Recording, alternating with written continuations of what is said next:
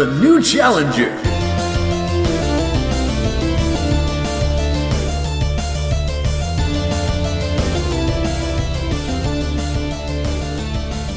From 8-bit to 35mm, gamepads to the silver screen, your favorite video game characters are on a quest to become movie icons.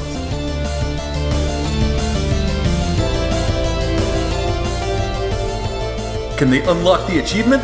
Let's go for broke! It's time to press X to reload. Now I'm the journalist. And I'll expose you for what you really are. Ooh, what a tease. Don't ever forget, even when I can't see you, I know where you are by your scent. Fleur de Ciré with its subtle hints of rosemary. In the language of the flowers, rosemary is supposed to equate to remembrance, but that doesn't quite equate to you now, does it? I think you might need to hone your sense of smell, Cheshire. It's Luca! There isn't any rosemary in Fleur du Ciré. The herb repels demons. I wear it to ward off evil. A witch with a perfume to ward off evil. Ha ha, funny. Guess they heard all the commotion. See you, Cheshire. Bayonetta, wait! Oh, crap. Hey, everybody, welcome back to Press X to Reload, where we slow down time with our superpowers, our witch powers, and try to savor and enjoy every last good moment that happens in these video game to film adaptations. Sometimes they are few and far between. We are on the second of our two heaven and hell related kind of game to film adaptations. I am Nick Moore. With me are Wayne Brissett and Mark Athanas. Wayne. Hello, everyone. And Mark. I really hope more people watch this movie with us because they're in for a treat. so we watched Bayonetta Bloody Fate, and it is loosely based off of the first game in the Bayonetta video game series. I can say that because I've only ever played the first Bayonetta, and this film starts and ends with the plot of that game with some interesting deviations and some really interesting faithful parts. I don't really understand how they decided mm. what was going to be there and what wasn't going to be. But the basic plot before we get into it is Bayonetta is a witch and she has all kinds of superpowers. She is a anime badass and she's fighting against angels because in this story angels are pricks and they do not seem to have good intentions for any of humanity. That's the easiest way to sum it up. I know my thoughts on this. I yeah. am a huge fan of the original game, so I'm very biased going into this. Uh, but Mark, how about yourself? It sounds like sounds like you have opinions already. Let's start with you. So, I have not played the game, so I think it's important for me to say this before we get into this that I had to, after seeing the movie, go watch some gameplay and some cutscenes. Okay. And the fact that this this anime is like everything is over the top. From the voice acting to the action to the animation style everything is over the top. And it is tame compared to what i saw of the gameplay and the game's cutscenes. I was like are you kidding me? It's like faithful but like that was way more suggestive or way more over the top. I was like this this is like i don't even know how to describe this thing. Like this is an experience and that's that's just from the the anime. I can't imagine what the game must be like. The game must be it's a 20 hour game. That must be 20 hours of near epileptic seizure and just sensory overload because that's how I felt about the anime. well, they describe the game as nonstop climax action. So accurate. Take that as you will. It's accurate. Wayne, how about yourself? Have you played the game before and did this movie do anything for you or not? I never played the first one. I played a bit of the second one.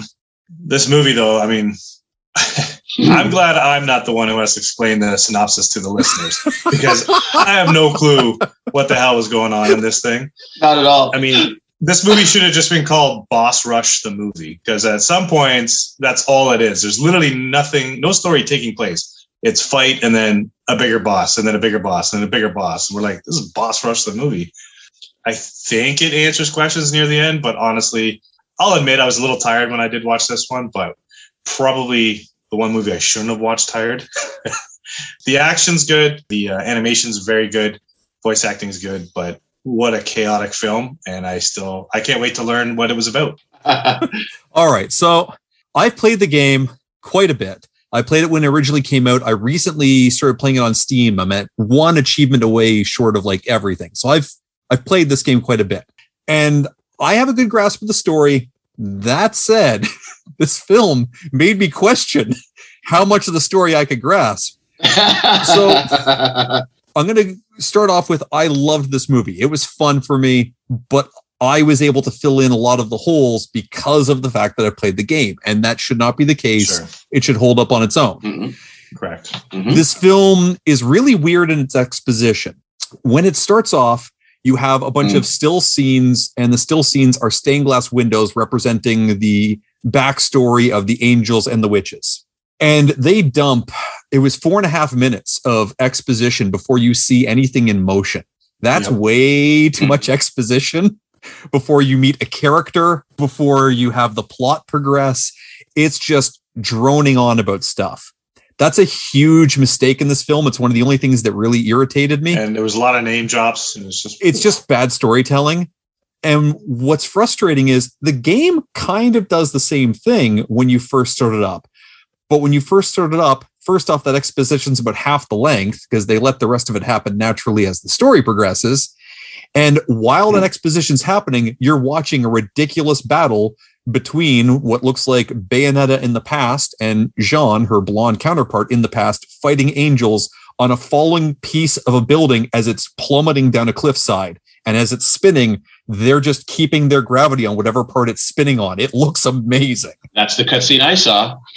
I, I watched that cutscene. They could have just done that. That would have been way more engaging for the audience. And that way, even if you don't care about the story, holy crap, they're fighting on a basically a meteor that's falling from the sky. It's really cool. But the basic idea, and I am boiling this down to its stupidest level so that it makes sense to me. Angels and witches basically represent order and chaos. And the angels want order at all costs and they want to control everything the witches believe chaos is a good thing and that's where humans thrive is chaos Let, let's have order and chaos and they have enough of a truce that they don't destroy each other but for whatever reason their big rule is you can't fraternize you can't have sex with each other because you'll create a hybrid being that will doom us all naturally bayonetta is that character because of course she is Mhm. and they go on about a bunch of stuff about the left eye and the right eye, which really just two people that represent order and chaos, and she's supposed to represent one of those. When she comes into being, the angels want to grab her and control her because they can use it to ascend to perfect domination of the galaxy. And the witches are so worried about that idea that they basically murder her and put her into stasis and hide her somewhere on Earth in a bunch of water. And when she eventually gets found by humans, she has no memory. And that's where we start from. huh. Everyone else knows who she is and what she is, but no one tells her. And she gets to find this out over the course of the game. Sounds cool. That's the simple part. I haven't got to the complicated part. That's just the opening. That is so. that is the opening, and it's so much. It's so funny that you don't learn that watching That's this movie written on the until screen. like the last twenty minutes. They of the literally movie, describe maybe. it in the opening, but because they're describing it with just a bunch of stained glass that doesn't actually show you the characters they're talking about, and the villain, Father Balder, is kind of your monotone, preachy, I am the evil villain villain, you kind of fall asleep during his speech. so the opening's the weakest part of the film, unfortunately. But hang tight, it gets good at that five minute mark. And that's where we're going to pick up Yeah. five minutes in, you have Luca, who is a photographer and a grapple gun wielding weirdo. Journalist. He's a Journalist. journalist. Whatever. Photographer, journalist, eye candy. He's an idiot. but he's faithfully represented from the game. He's a fool there, he's a fool here, and he blames Bayonetta for the death of his father because his father was there when she came out of the water and he saw his father pulled apart and she was the only one he could see, so it had to be her. And he's been tracking her down and he's found her in a church and she's dressed as a nun and repeating some sort of verse from a, a Bible. And then the Nope, angels come down. A, uh, oh, sorry, what's it from? Interesting thing. She's actually quoting from Dante's Inferno. Oh, excellent. So there is a connection between them. Yeah. We planned this. totally planned. We didn't just slap See, these together because they both had angels and demons. No, so planned. Yeah. We're professionals. Up until this point, if you watched this not knowing what you were in for, you might be fooled into thinking this is going to be a serious anime dealing with dark themes, maybe along the lines of Dante's Inferno. And then she starts floating up into the air and draws a circle of purple magic energy and she flies through it. And then she starts body slamming and punt kicking and punching through de- uh, sorry, through angels. I went to say demons, but the angels are the bad guys in this. Like she's a flying Kenshiro with boobs. It is ridiculous. Complete with uh, Asian pop jazz music. The Taking music's important. the- Yes. when I went to Yeah. watch this, the first thing I said to Corinne, and she can vouch for this, I went, if they screw up the music and it's not the same pop, Jazzy. punk, jazzy, weird Japanese stuff that I know from the game, I'm going to be upset. Don't give me some epic orchestrated score. Give me the nonsense they have in the game. And the first song that kicks in is her theme from the game. And it's, it's absurd.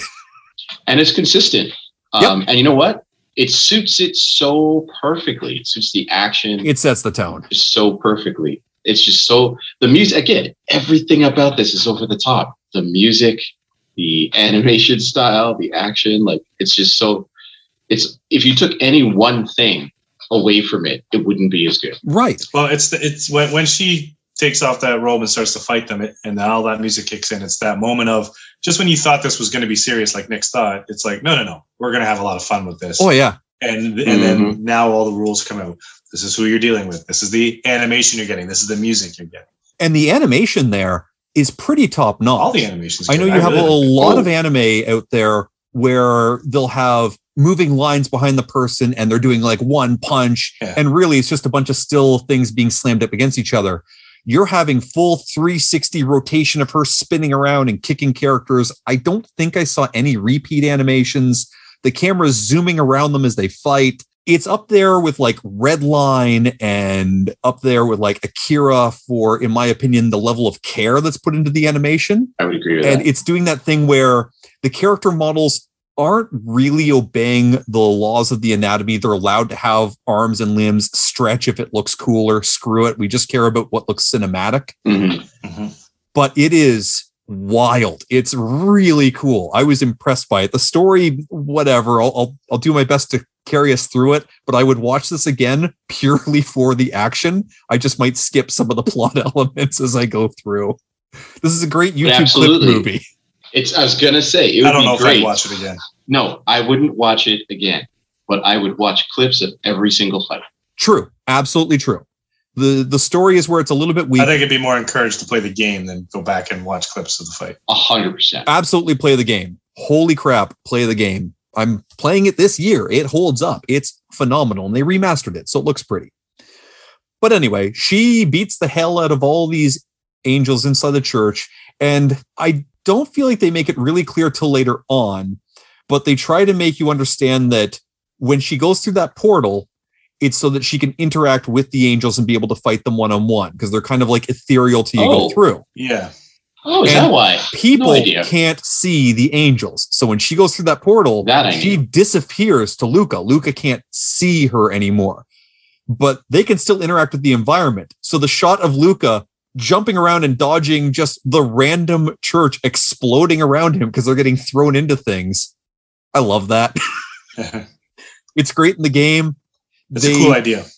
It's a cool idea. It's a really I feel cool like concept. they don't make it as clear till about halfway through because they do this thing in the anime version where they make the invisible characters semi-transparent so that you as the audience go oh that's mm-hmm. what move broke this thing but then you kind of think that the characters can see that as well and then halfway through they stop doing that and everything looks invisible so i know what they were trying to do but they should have been consistent about it the game is but still it's a cool idea and it creates some pretty good terror where if everything's blowing up around you and you don't know why how do you even dodge it yeah. Honestly, for the most part, I thought Luca could see her the whole movie, and I thought he just couldn't see like uh, the angels. But he can see her I unless she jumps through that portal. I totally missed that because it was confusing. And again, Yeah, these that are was her things that spell. She jumps up, casts that spell, goes through it. right, starts and I don't See- feel like they make that clear. That's what's weird about the story. No, the exposition things thought that might have helped was that like explain I what think the problem doing. I- was that she transformed as she went through that portal, so it more or less That's- just made it look yeah. like that was her disguise. That portal. Right. I thought she changed outfits when she went through that. So I was like, oh, Yeah. okay, no, her outfit got ripped And off then by she the angel. That's really- just guy. coincidence. And then she really changed outfits later. Well, yes. Which, Does she have an outfit? Okay, so I'll clear that up for is you. Is it her hair? It is Is is. her hair? You are It's her It correct. looks like it's her hair. So she Okay. is technically not wearing much of anything, but her Yeah. hair is Huh? magic, and her hair is covering all of her as this skin tight cat costume thing. And that's why anytime she's using more of her magic, the more of her magic she's using in a fight, and the more powerful the moves, the more unclothed Naked. she gets. Yes, we're leering course. perverts, whatever. But it- it's a way for the people making this game to justify, and now she's in a bikini punching people because her powers. I don't care because it's it's a way to get those powers to happen. And whenever she summons a huge monster, the only thing protecting her from being seen completely naked by the audience is that the monster is spinning around her and just happens to be covering the naughty bits. Yeah. That's accurate to the game. Yeah. That's awesome. Whatever. The game doesn't hide what it is. I will say though, and I feel like this almost gets it, but it kind of misses the mark. The anime seems to sensualize her, uh, sensualize her, and I get that. But there's a difference between that and feeling like it's an empowerment. And in the game, it feels like she's fully in control of what she allows people to see and not see, what she does. Any of her sexuality feels like it's her kind of owning it and playing it out. So it comes across more as as a choice on her part rather than hey, here's something for the audience to leer at. Uh, this one I don't Mhm. feel like quite gets that. For sure. It's pretty leery. This one feels like titillation rather than empowerment, and I feel like in the game it it just crosses the mark to feel more like empowerment than titillation. yeah, see what you did but there. either way, she's going to be kind of naked for for a fair amount of it, but no actual nudity. Just saying, Dante's Inferno had his beloved naked all the time. Oh. Bayonetta never really is. Good for her. Uh, I I would say she is. You just don't see the parts that would give you a different rating. because she doesn't let you. She's in control of this environment. There you couple go. of camera angles, but Yeah. And really, she plays out like a female anime Superman. Like she's fully in control beginning to end. There's never a moment in the story, whether it's in the game or in this, where you feel like, oh no, is she going to die? That's not the point Yeah, of no. the story. She's never really in physical mortal danger. She plays more like your Superman kind of character. And that's where the other element of the plot comes in to make it important. Not knowing what your destiny is and having to figure it out.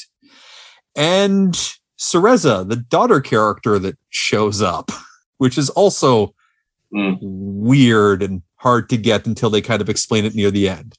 I got that right away. I was gonna say that's probably the only was thing I got right away. But then they made it confusing as it went on. Well, That I started second guessing Exactly. is is what I thought actually what it is. Well, and it was. you assume it actually has to be what her. I thought, but I don't even know. you have to assume that it's her because it looks like an eight-year-old version of her running around holding a teddy, or sorry, uh, I guess a, a stuffed cat, not teddy bear. And you go, okay, it's got to be her, but it's a time travel version of her. But it's like the stuffed animal is her same pet name, but she keeps calling Luca. Yes, Cheshire. It looks just like her. She's got the same the same little pendant thing as her. I'm like, okay, it's her. Oh, yeah. Just like it has tell to be me her. tell me why already. but it's figuring out the mystery of well how is that possibly her right and the oblivious of her not being able to see it she does not put two and two together in the game or the film as to hey that's mini me which is So that kinda that takes place Yeah. in the game. That takes It place in does. the game. That her as that's a young kid. same thing yep Oh. it's just as weird there Mummy. Not a detective. spoilers for those listening it's a time travel version of her that the villain has put out there to be able to basically draw her towards him and activate her energy and enable his evil plot it's really just an excuse for the audience to have someone to make her seem more human because otherwise she's just Kenshiro with cleavage Well, that's the thing. At the beginning, they don't even really explain. Like they they explain she's killing angels, so you have to stop and think: Is she the bad guy for a second? Because they haven't really Yeah. explained why angels are technically the bad people in this, right? So No. no but they do paint a picture of it when you see Oh, she sure. goes to the Gates of Hell, which is a nice little bar that pops up at random places, run by Rodin, the which is a good name for a bar. badass guy. Yeah, it's awesome name for a bar. And they have news footage showing on his demonic television, showing that the world's kind of like the, I guess, the church version of a police state. Is probably the best way to describe it. Everything seems run by the church. The main church building is this gigantic tower that everyone's in awe of, except for the people protesting. But the church seems to be militant and controlling most of the world. That gives me a pretty good idea that the angels are not good. Yeah.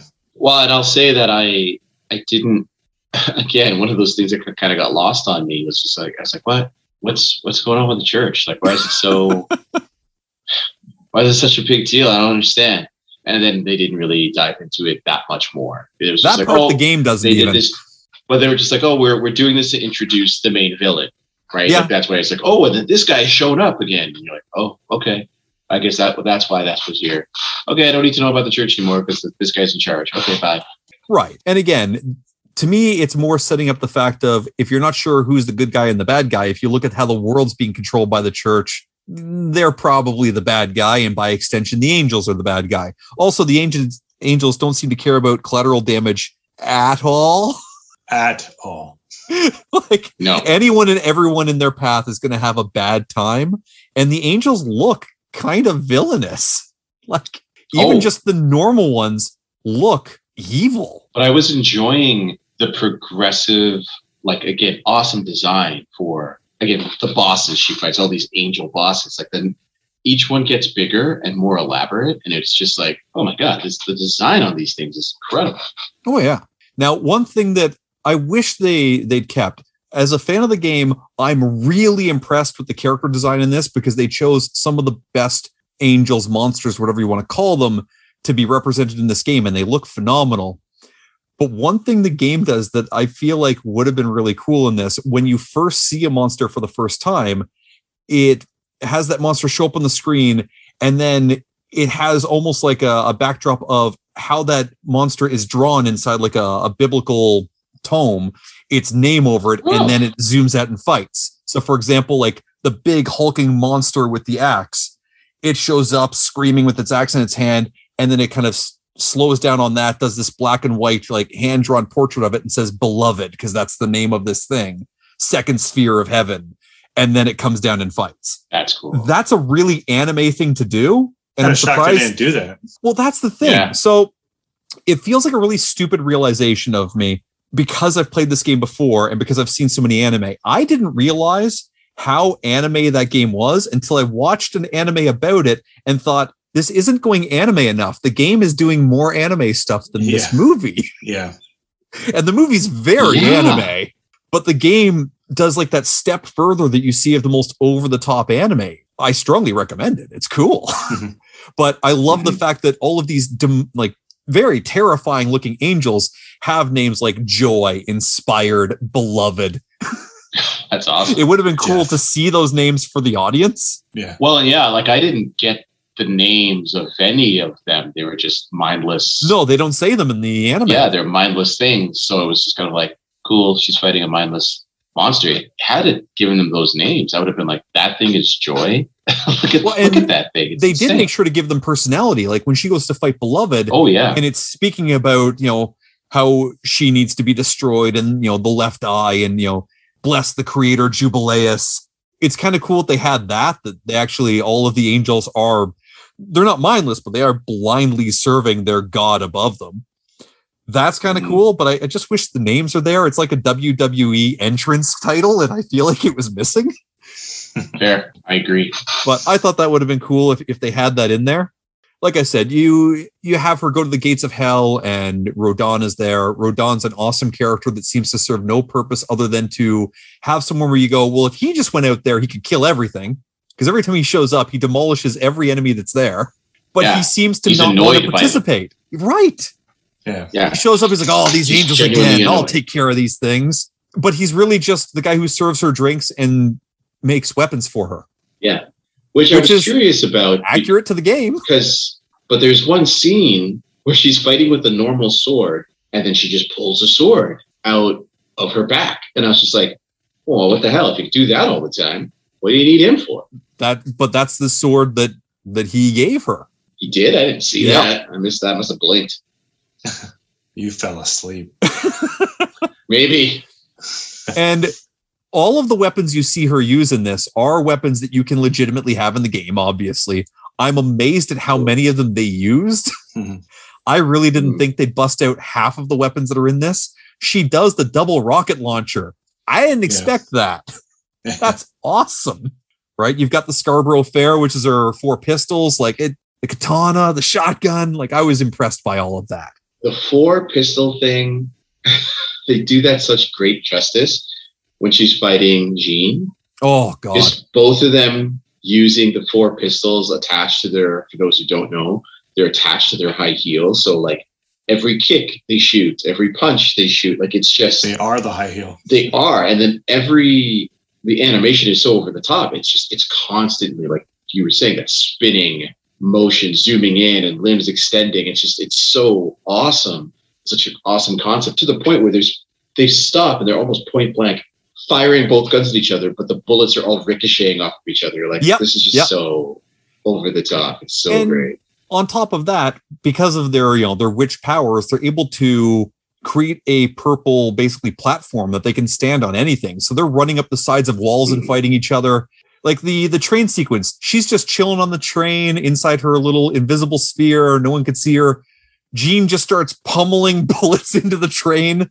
And now she's Yeah. fighting Jean on top of the train while Jean is on a motorcycle trying to run her over and Yeah. doing moves She does moves with the motorcycle. with Like, the it's just motorcycle, Oh, which again, Motorcycle's Oh, fighting. yeah. accurate to the game. Fighting her while she's on a motorcycle, accurate to the game. That's funny. Starting on the floor and then working your way up to fighting on the walls, accurate to the game. It is incredibly faithful for that stuff. It's just weird that the small pieces of exposition that you'd need to make sense of why she can do certain things or what's going on in the plot Yeah. as it progresses, they skip over. But the big mystery of what's going on, they unravel in the opening five minutes and then just let it play out. So the audience knows what's happening and she doesn't. So she feels stupid to you because you already know the answer. It's unfair to her. fair. Either way, like it's it's entertaining. I'm surprised you guys haven't commented on the fact that at one point she pulls out a 10 foot long chainsaw out of nowhere. Christina beat that one. Beat wasn't that. that the sword that's the sword isn't it No, no, the sword That's is the, sword she katana. The sword is the No, no, katana. no. The sword turns into the chain. The the chain. sword. That's what I was talking about. no, no, the chainsaw is a completely separate thing. No, that one where it turns into the chainsaw. It looks like a sword. I guess I'm thinking it's a sword because it's shaped like one, but it is a chainsaw. Yeah, It's she's like got that. her katana. It's That's what I was chainsaw. talking And then at one point she busts out a Yes. full on chainsaw. See, that's the thing I was talking about. Oh, I was calling jeez. it a sword, Nope. but it's the chainsaw that I was like, where'd that chainsaw come from? that is a callback for fans of the game. So when you go down to the gates of hell, because in the game, that's where you go to do your weapon upgrades. And it's, you know, you go inside this bar and the weapon upgrades are there. And Rodin will say different stuff when you come down. So for example, like he, you know, he says, I wonder if I could go to space. Once I get enough money, I'll buy a rocket ship. I always wanted to be a bald space marine. and at one point he says, I don't care what you say. I'm not putting a chainsaw on your arm. so when the chainsaw Right, came out. I was happy. It's like she finally got her chainsaw. That's funny. I was confused. I was like, well, where did that chainsaw come from? Similar to, to Dante's Inferno, though, I found like all the, the bosses, especially when you fought them Mm. so many in a row, that I found the fights were short. Kind of like Oh, Dan- yeah. not as short as Dante's Inferno, but still ridiculously No. short for what's considered boss fights in this film. So that was surprising to me. Again, as someone who's played the games, they gave more time to lesser characters that she fought Yeah. than full on bosses. Like the the peon hmm. angels that show up, she beats them straight for three minutes. Yeah. Yes. Whereas the huge, uh, I'm trying to remember his name, Temperantia, the huge floating guy with like cylinder like tentacles floating in the air Yeah. at the airfield. yeah, yeah. You see Yeah. him, you think it's going to be an amazing fight. It cuts away to Luca with Cereza trying to get there. And she Yeah. basically beats that boss off screen. Yeah. You come back Yeah. and she's summoning the monster that's going to kill him. Yeah. He doesn't even get and like an I said, the, the art design on some of these bosses are so good, it, it just feels like a missed opportunity to give them more screen time. And again, if they could, I would imagine in a case like this, it is a matter of budget more than anything else because this probably costs a little bit to do that kind of animation. But if you're going to have a longer fight, have it for the more boss type characters. Yeah. Uh, one that Yeah. surprisingly got more time than I thought it would was the angelic car that tries to run her down. Oh yeah. Yeah, that was a really long fight scene, actually. I can't believe that scene's in the film. It's in the game. You riding on the motorcycle fighting angelic cars, that's in the game. But in the game, those cars take two to three hits to destroy. In this, it was a full on boss fight. it's really weird how they decide what is and isn't going to work. I'm assuming the animators on this just fell in love with certain designs over others. yeah. Just said, oh, let's just animate Yeah, a quick scene yeah. with it and throw it in. Sure. Uh, but where they Mhm. don't skimp on the fight is her fights with Jeanne Jeanne, her her Yeah, evil no, counterpart. oh, Every yeah. one of those fights, Yeah. because I think there's two or three of them, they're really solid. I enjoyed those. yeah, And those are the best her, her And ultimate fight, fight. at the end against the god Jubileus.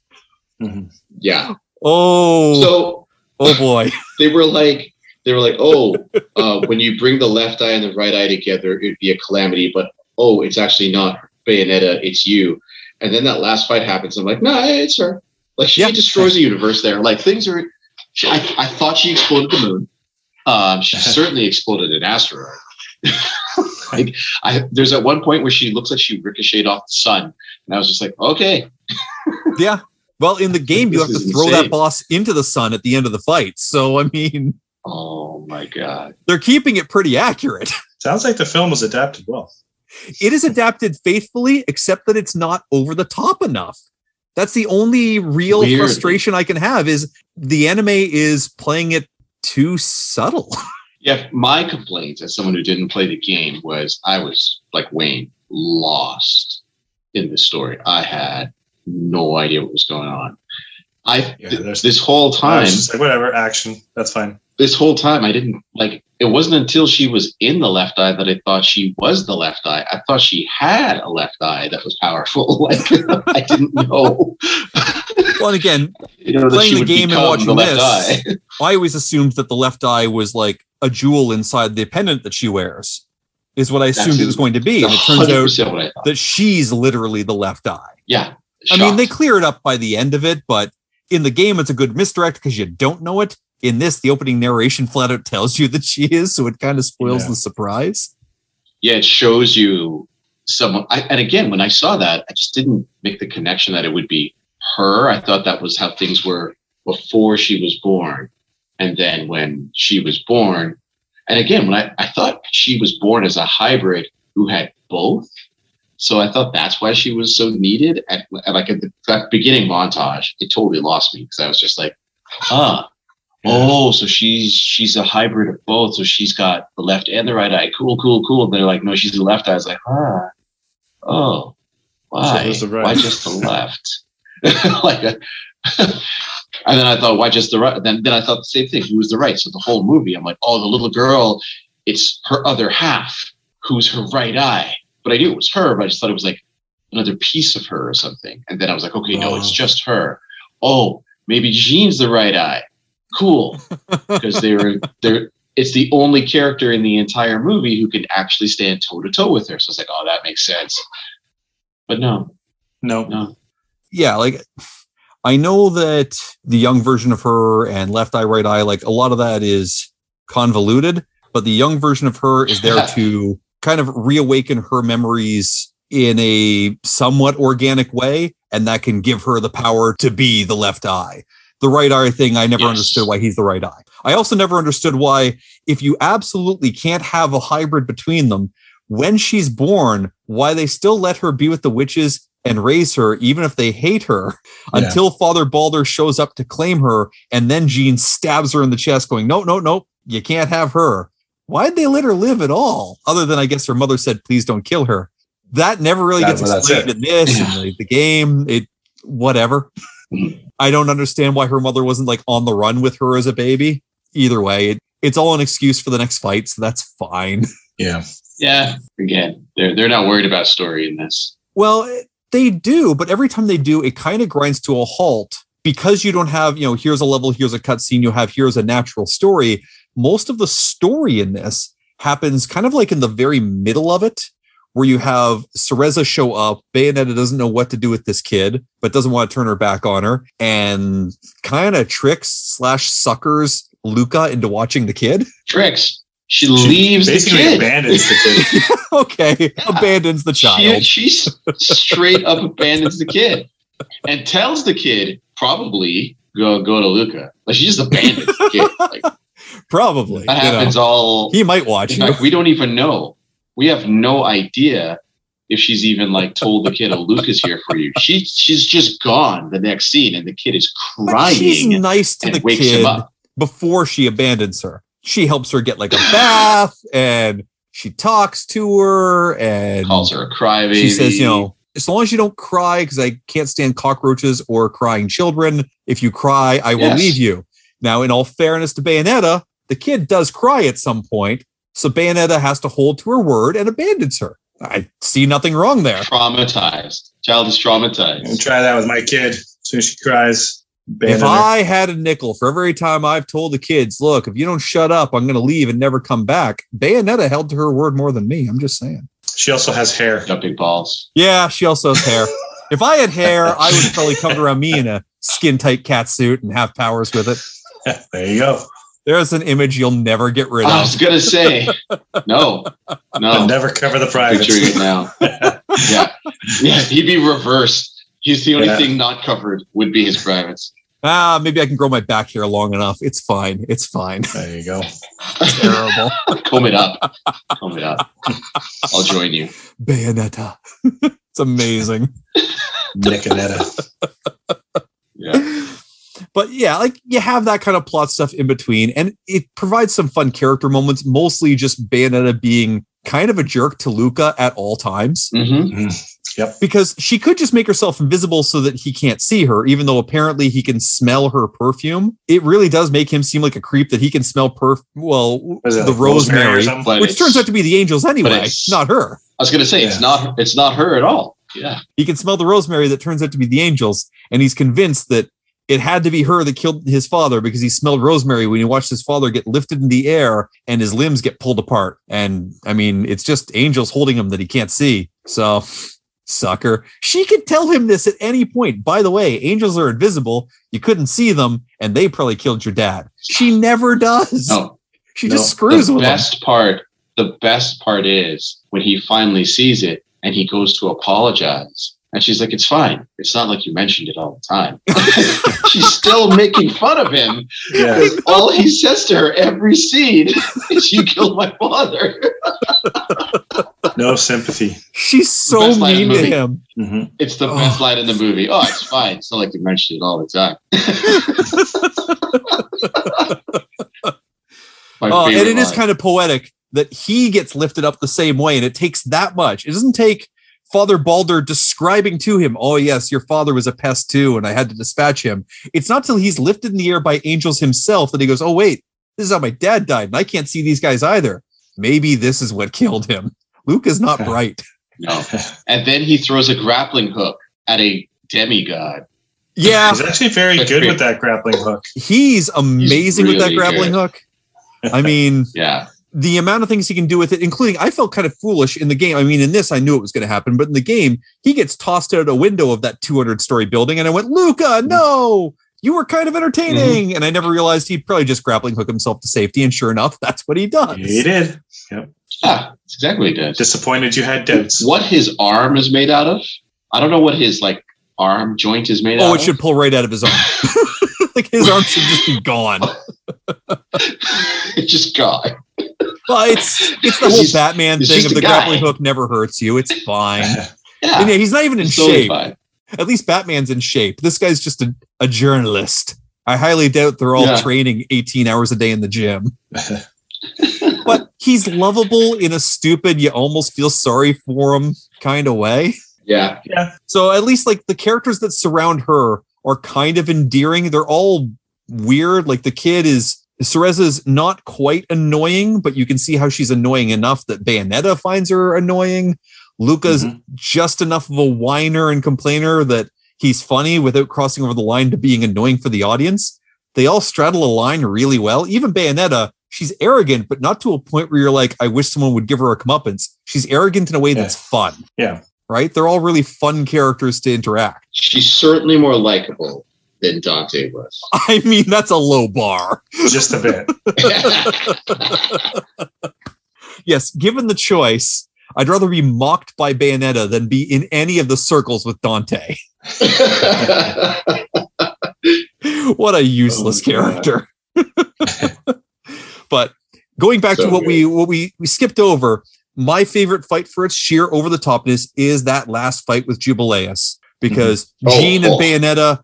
Now that she has her memories, she realizes, Jeanne, you are my best friend, and we should team up in space because we're in space now. Everyone, Well, we got to get them room. In space, you did. They did need that room. They would have destroyed Earth Well- if that fight happened. Jeanne saw Bayonetta dragged up into space to rebirth Jubileus and jumped on her motorcycle and flew it into space. And accurate drove, no, to the she game. drove it into space. drove it into space, accurate to the game.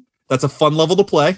Awesome. And then they team up and summon the the biggest demon that Bayonetta has summoned. And she has summoned things with her hair and evil portals that are the size of buildings on a regular basis. Gigantic like dragon creatures and spider creatures, all this awesome stuff. This is the goddess Sheba, the size of the moon, Yeah. that then proceeds yeah, to just pummel the crap out of Jubileus with all kinds of superpowers. And they had one moment where they're doing that cheap thing where you see two beams of light bouncing around on the screen, but so much other Mhm. animation of fighting and punching and destroying and slamming into planets has happened that you know what? I'll forgive the animators for having a moment of look. Can we just do two lines bouncing off of each other for five seconds? We're tired. that's the scene where I thought they ricocheted off the sun. Yeah, so ridiculous. Yeah. it's really satisfying. Mhm. And It is, then actually. Jubileus is destroyed, and Bayonetta and Jeanne are falling back down to Earth.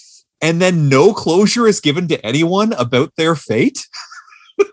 like a year passes. yeah, Luca doesn't know where they're Yeah. at. Rodin and Enzo, who I haven't even mentioned till now, but the Joe Pesci character that shows up for two scenes in this, they're Uh, like, yeah, she's Yeah. she's probably fine, and she is. it's so uh, yeah. and she is. Well, and like, but it's such a weird ending. Mhm. well, it is because it's like, so were they just kind of like hanging out for a year? Did it take them that long to recover? Like, they don't really tell you again anything. Yeah. They're just- They're just Yeah. gone for a year, and then she's like, I'm gonna go home. it's a year later. Her and Jeanne are just fighting angels at like a ruined castle. I think I don't know Ireland. I want to Yeah. guess they have all the ruined castles. Yeah. And Sure. she's like, "Yeah, I'm just gonna go home now." And the the credits hit as she leaves Jeanne, John, whatever her name is. Well, the, it, it's well, let's kill these angels, and then I'll go home. Yeah, and then I'll go Yeah. home. And then they pose. then they pose, Yes.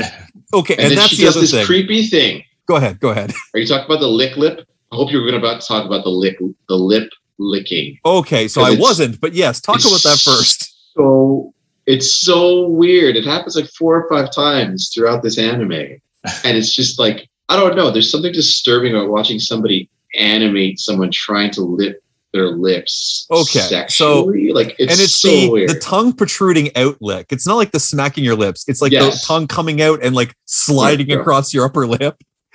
It is weird. um, it's weird to me because it's not something that happens in the game.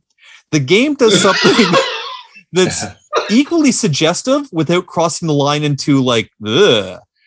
So at one point, one point in this anime, she has a lollipop in her mouth.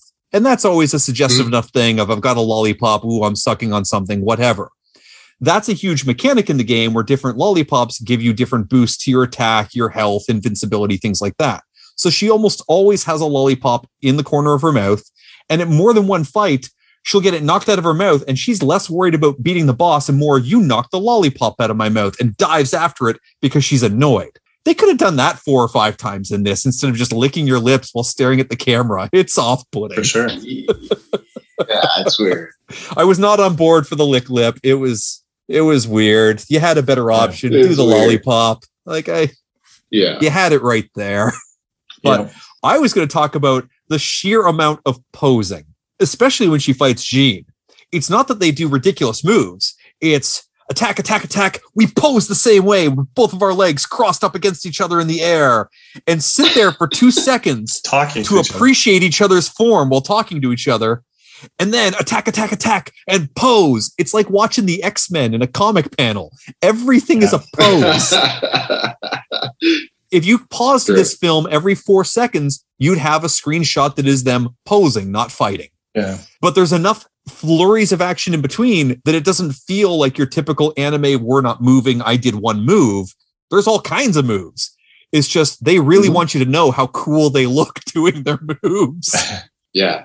They're Well, it's basically horrible like- show offs, but that's accurate to the game. well, it's basically it's so heavily and again beautifully animated. There's so much movement, but it's almost hard to follow that movement until you see the pose. the pose helps kind of reset the geography of the fight sometimes. it does. So it can be helpful in that regard. But it's the fact that they pose and have a moment to say something where it clearly comes off. It's less about who's going to win this fight and more like a dueling banjo session where they're just trying to show off to each other. Pretty much. Yeah. But it kind of works. And most of the time that she's posing is against Jeanne because all the other mm. things that she defeats, she poses as she kills them. It's the this Yeah. is the screenshot I'm going to take of me defeating you. Yeah, the Kenshiro moment. Yeah.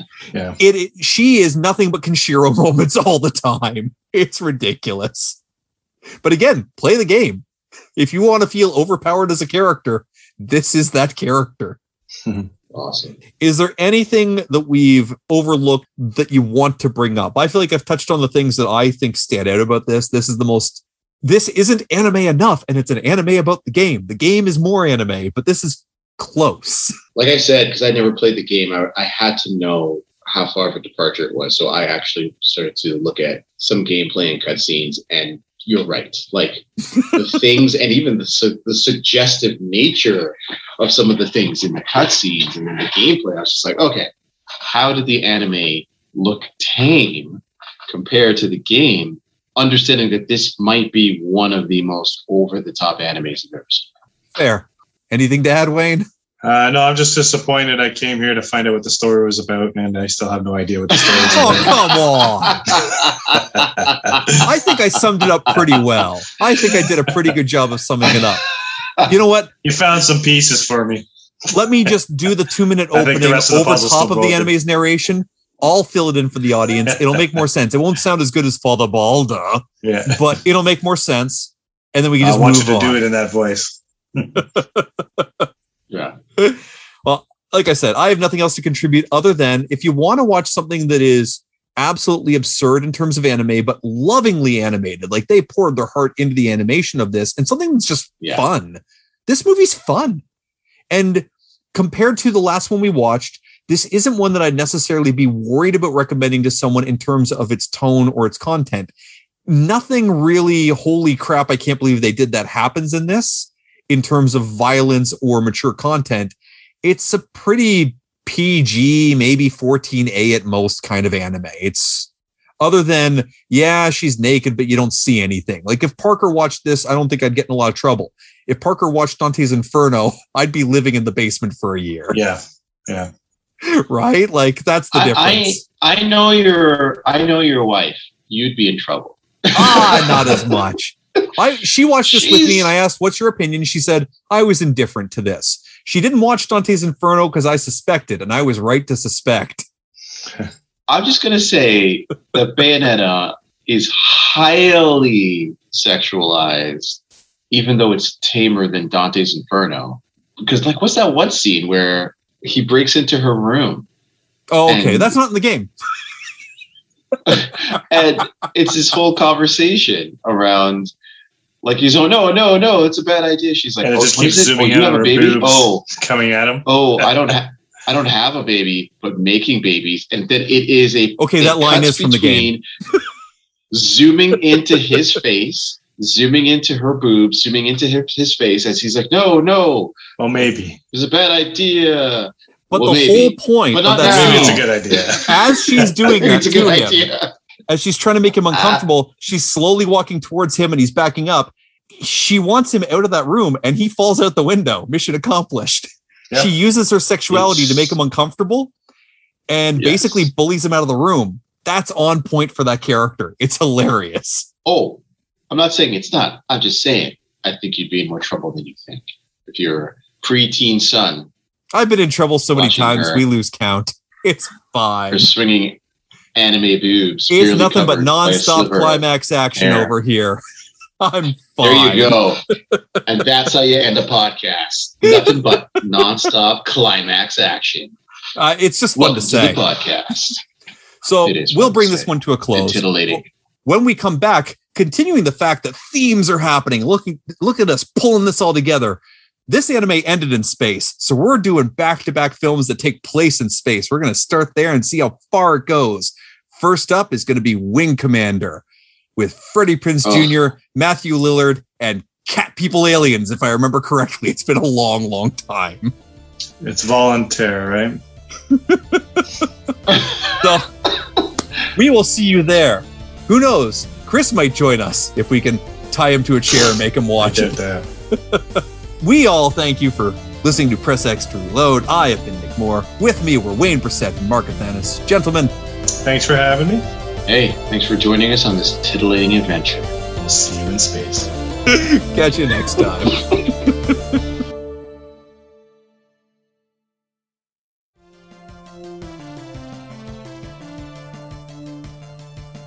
You've been listening to Press X to Reload. Today's episode featured the voices of Mark Athanas, Wayne Brissett, and Nick Moore. Our theme music was composed by Jack Fierick and performed and realized by Sam Fierick. If you like what you've heard today, subscribe and never miss an episode. Or tell a friend, leave a review. We'll take all the bonus XP we can get. If you have suggestions or feedback, you can contact Nick Moore via his email, retrogamingfool at gmail.com. Thanks for listening, and we'll see you on the next stage.